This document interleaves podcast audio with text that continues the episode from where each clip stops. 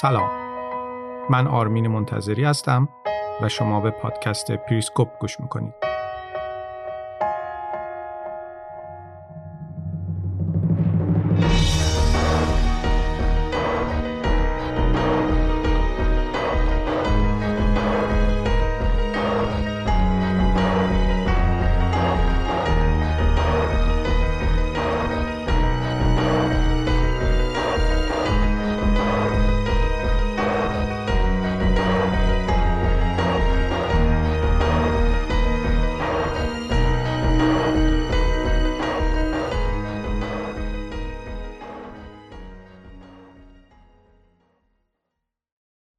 سلام.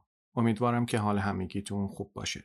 اگر شنونده پادکست پریسکوپ باشید حتما متوجه شدید که در فصل دوم من یه سری اپیزود آماده کردم در مورد ژئوپلیتیک کشورها به عنوان یه سری مباحث پایه و بنیادی برای شناخت دنیا. در قسمت ششم و هفتم فصل دوم رسیده بودم به ژئوپلیتیک آمریکا که توی دو قسمت توضیحش دادم و وعده کرده بودم که قسمت سومی هم داره. اما با شاهکاری که آقای ولادیمیر پوتین شروع کرد در اوکراین من ترجیح دادم که به موضوع اوکراین بپردازم چون موضوع روزی هست. بنابراین 5 تا اپیزود فاصله افتاد بین قسمت دوم ژئوپلیتیک آمریکا و قسمت سومش. یعنی من در دو ماه و نیم گذشته پنج اپیزود مجزا و اضطراری درباره اوکراین تهیه کردم.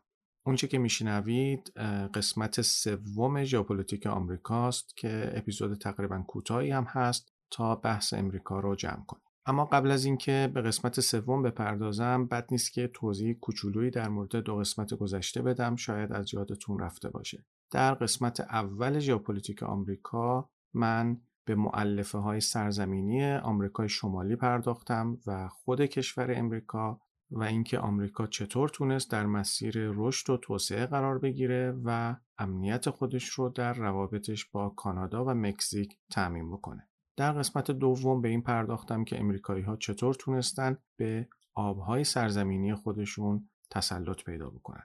و اما در قسمت سوم می‌پردازم به تسلط آمریکا روی اقیانوس ها و اینکه این تسلط چطور سنگ بنای آمریکا برای تبدیل شدن به یک ابرقدرت جهانی شد.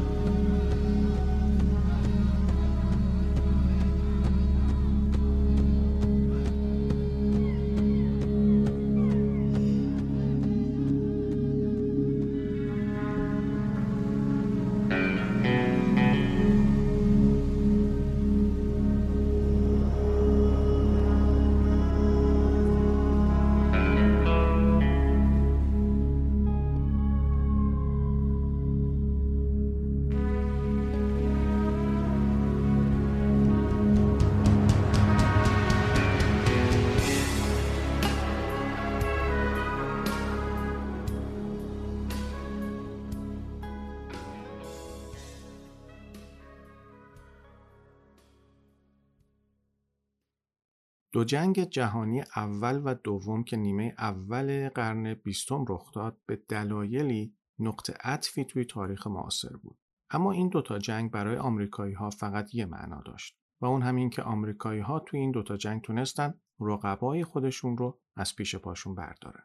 اگر به تاریخ جهان بین سالهای 1500 تا 1945 نگاه کنید می‌بینید که این تاریخ مملو از روابط بین کشورها و جنگ ها بین قدرت های بزرگ منطقه‌ای بوده.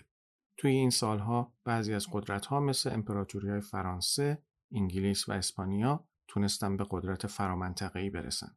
قدرت های منطقه‌ای دیگه مثل اتریش، آلمان، عثمانی و ژاپن هم توی این سالها تونستن قلمرو خودشون رو گسترش بدن. چند تا قدرت کوچکتر مثل هلند، لهستان، چین و پرتغال هم توی یه دوره توی همین سالها یه قدرت نسبی به دست آوردن. اما این دوتا جنگ جهانی همه این قدرت ها رو به شدت ویران کرد. اما از اون طرف آمریکا به واسطه دور بودنش از میدانهای نبرد هیچ آسیبی بهش وارد نشد. در واقع توی این دوتا جنگ حتی یک کارخونه آمریکایی هم بمباران نشد. سال 1945 آمریکا تنها قدرتی توی دنیا بود که در حال پیشرفت بود. بنابراین آمریکا از افول قدرت‌های دیگه استفاده کرد و دست به کار شد تا قدرت خودش رو تحکیم کنه و یه معماری جهانی جدید برای تثبیت قدرت خودش صورت بده. مرحله اولی معماری یعنی تسلط به دریاها خیلی سریع و راحت به دست اومد. اوایل جنگ جهانی دوم نیروی دریایی آمریکا یه نیروی نظامی قابل توجه بود اما بعد از سه سال مشارکت توی جنگ توی دو تا اقیانوس نیروی دریایی آمریکا هم تونست به اقصا نقاط جهان دسترسی پیدا بکنه و هم اعتبار و قدرت خودش رو به شدت افزایش بده. اما همه اون چه که گفتم فقط بخشی از داستانه. نکته مهم دیگه اینه که تا آگوست سال 1945 نیروی دریایی همه کشورهای بزرگ به غیر از نیروی دریایی انگلیس کاملا نابود شده بودند. آمریکا توی این سالها هم دستاوردهای مطلق دریایی داشت و هم دستاوردهای نسبی خیلی بزرگ. توی اون سالها هیچ قدرتی توان رقابت با آمریکا رو نداشت. آمریکا همیشه یه قدرت تجاری دریایی بود. اما حالا می‌تونست مزیت‌های اقتصادی خودش رو با تسلط مطلق روی دریاها و مسیرهای تجاری دریایی پیوند بده.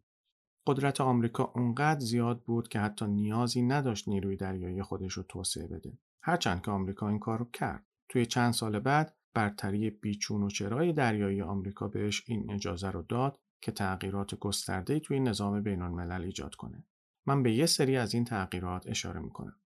اول شکل دادن ناتو توی سال 1949 که باعث شد همه ناوگان دریایی کشورهای قدرتمند زیل رهبری استراتژیک آمریکا قرار بگیرند چون آمریکا مهمترین نیروی شکل دهنده ناتو بود. دوم عضویت انگلیس، ایتالیا، ایسلند و نروژ در ناتو. عضویت این کشورها توی ناتو به آمریکا این امکان رو داد تا بتونه به دریای آتلانتیک شمالی و مدیترانه تسلط پیدا کنه. سوم شکست دادن ژاپن که به آمریکا این اجازه رو داد راحتتر به اقیانوس آرام دسترسی داشته باشه و بتونه نیروی دریایی رو توی شمال و مرکز اقیانوس آرام مستقر کنه.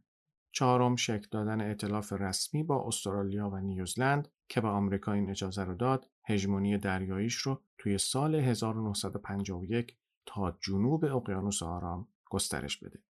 و پنجم امضای توافقنامه امنیتی توی سال 1952 با ژاپن که باعث شد ژاپن رسما تحت چتر امنیتی آمریکا قرار بگیره.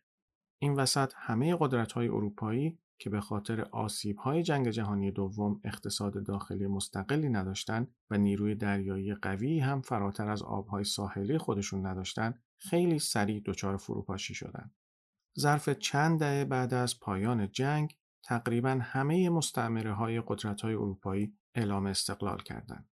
البته موفقیت آمریکا توی اون سالها غیر از کنترل اقیانوس ها و بهرهگیری از شکست اروپایی ها یه راز دیگه هم داشت که خیلی بهش توجه نمیشه و اونم ساختار اقتصادی برتون وودز که بعد از جنگ جهانی دوم برای مدیریت نظام پولی جهان حاکم شد.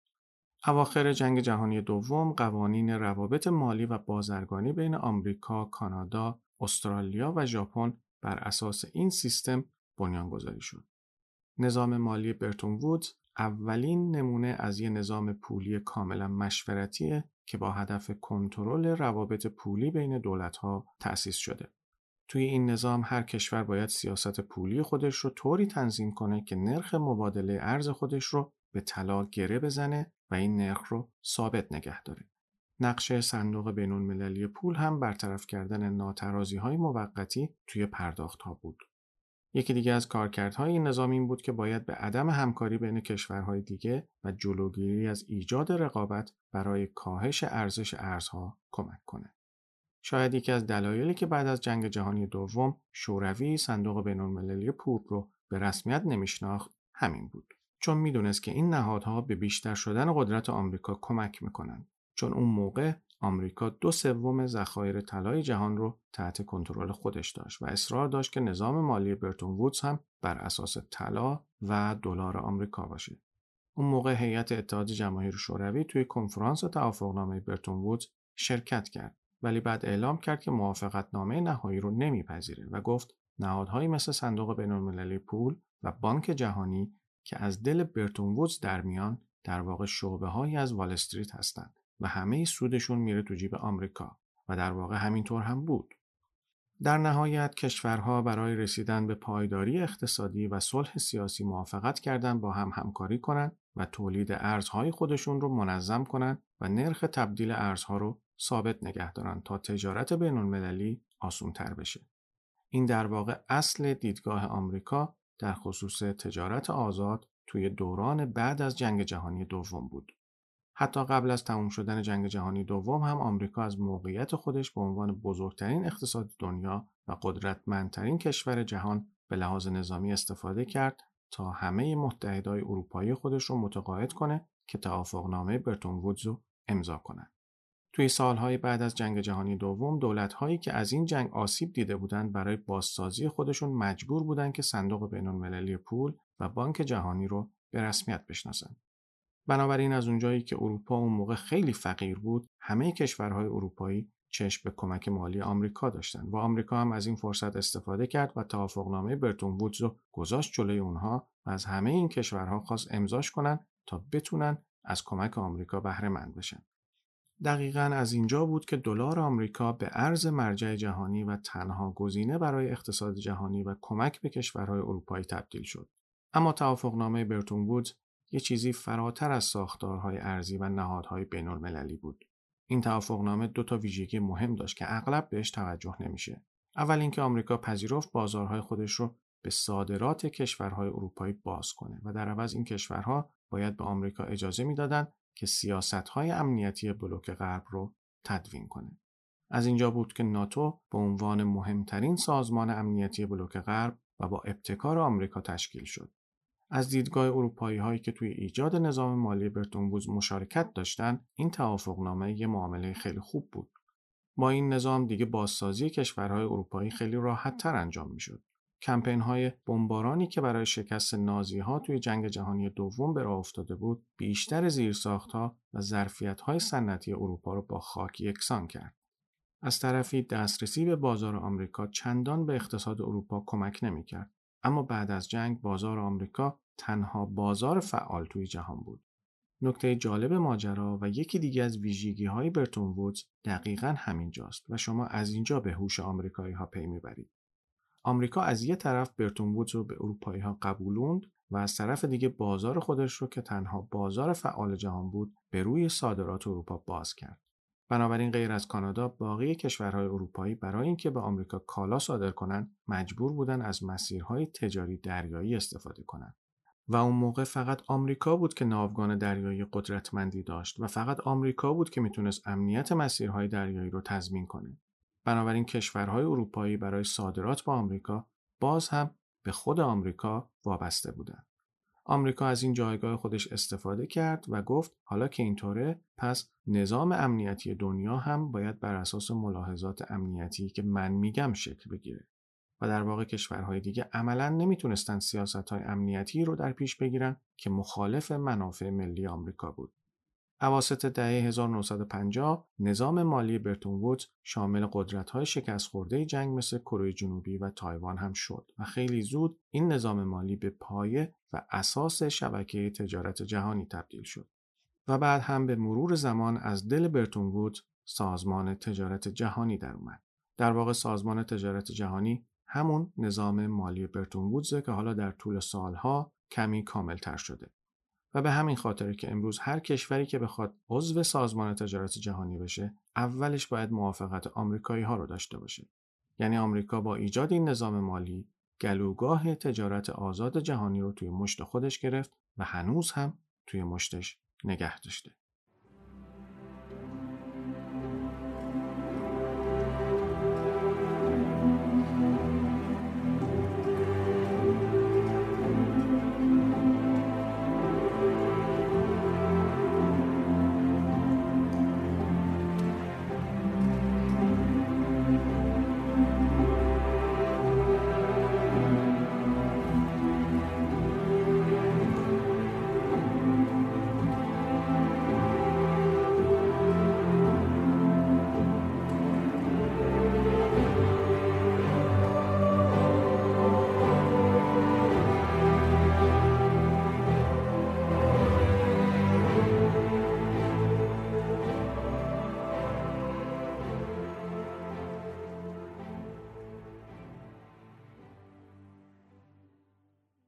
از نقطه نظر کارکردی آمریکا کنترل آمریکای شمالی رو در اختیار داره چون از همه های قدرت توی منطقه برخورداره.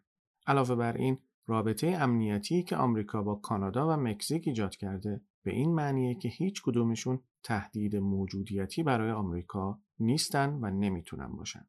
بنابراین اگر قرار تهدیدی برای آمریکا وجود داشته باشه باید خارج از آمریکای شمالی باشه و تنها کشوری که احتمالاً بتونه قدرت آمریکا رو به چالش بکشه باید کشوری باشه که توی یک قاره دیگه واقع شده. اول از آفریقا شروع می‌کنیم.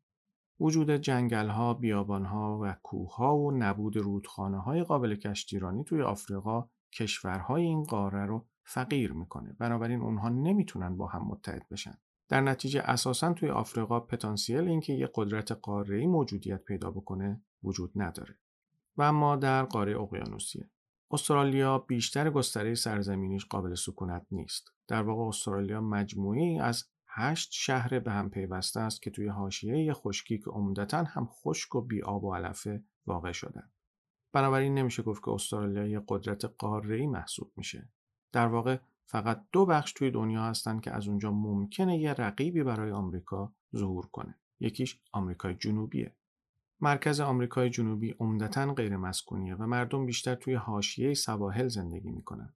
از طرف دیگه قسمت های مرکزی آمریکای جنوبی برخلاف آمریکای شمالی یا جنگلیه و یا کوهستانی.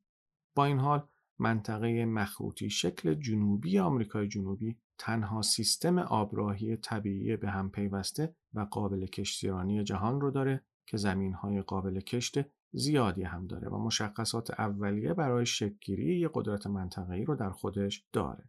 اما این منطقه که اسمش از ریو دولا پلاتا خیلی از هسته مرکزی آمریکای شمالی یعنی آمریکا کوچیکتره و بین چهار تا کشور مستقل تقسیم شده. بزرگترین این چهار کشور برزیله که فرهنگ و زبانش اساساً متفاوت با بقیه است. بنابراین به راحتی نمی‌تونه با اون سه تا کشور متحد بشه. رقابت بین این چهار تا کشور هم توی اون منطقه انقدر زیاده که نمی‌تونن به چالشی برای آمریکا تبدیل بشن مگر اینکه بتونن با هم متحد بشن که این هم بعیده.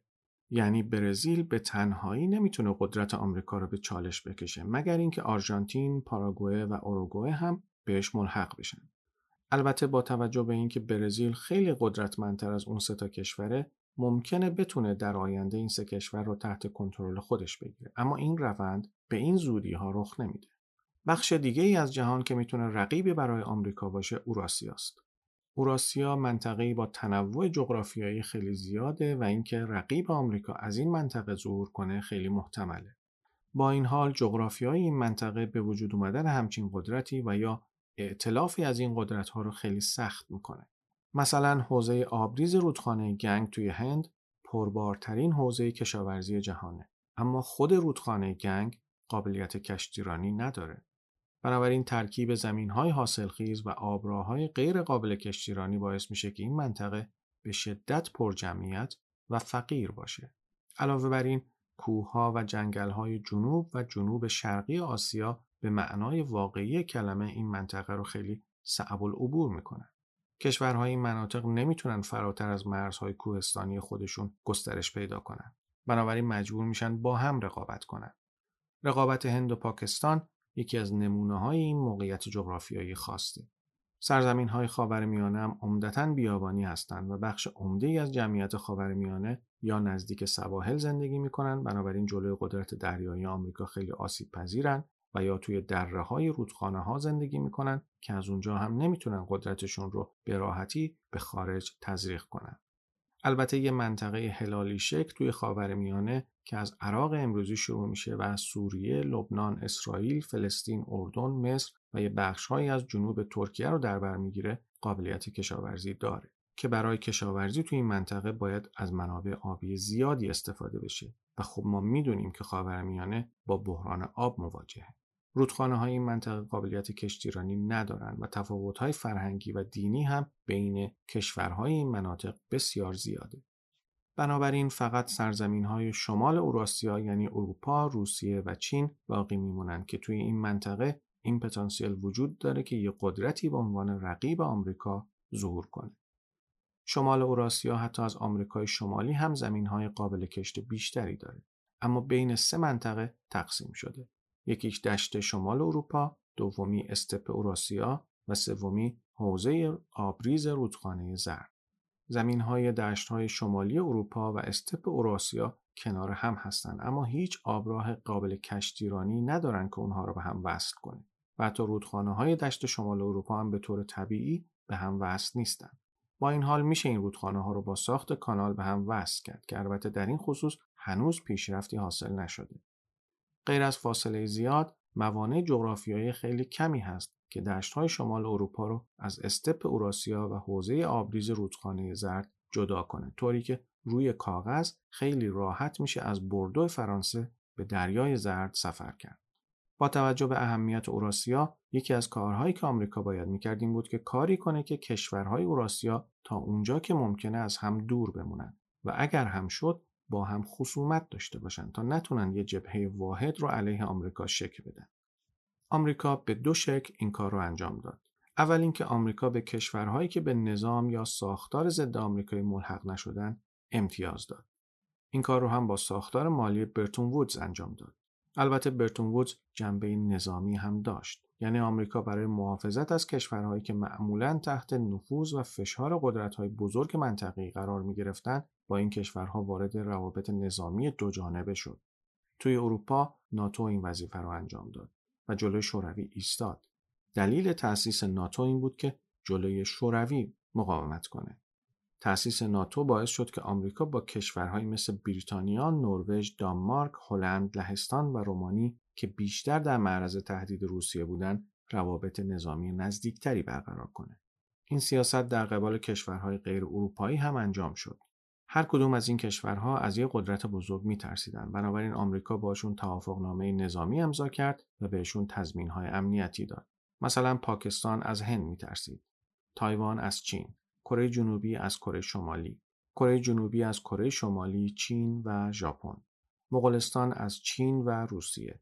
تایلند از چین میانمار و ویتنام. سنگاپور از مالزی و اندونزی. اردن از اسرائیل سوریه و عراق و کویت از ایران و عراق. یعنی آمریکا رفت جلو و به همه این کشورها گفت که اگر می‌خوان ترسشون از بین بره می‌تونه ازشون دفاع کنه و برای اینکه آمریکا ازشون دفاع کنه باید با آمریکا پیمان امنیتی امضا کنن. اینطوری هم حضور نظامی آمریکا توی همه این مناطق تقویت شد و همین که بین کشورهای این مناطق اختلاف ایجاد کرد. دومین استراتژی آمریکا برای تقسیم اوراسیا مداخله مستقیم نظامی توی این منطقه بود. همونطوری که حمل و نقل کالا از طریق آب خیلی ارزونتر و سریعتره حمل و نقل نیروی نظامی هم همینطوره.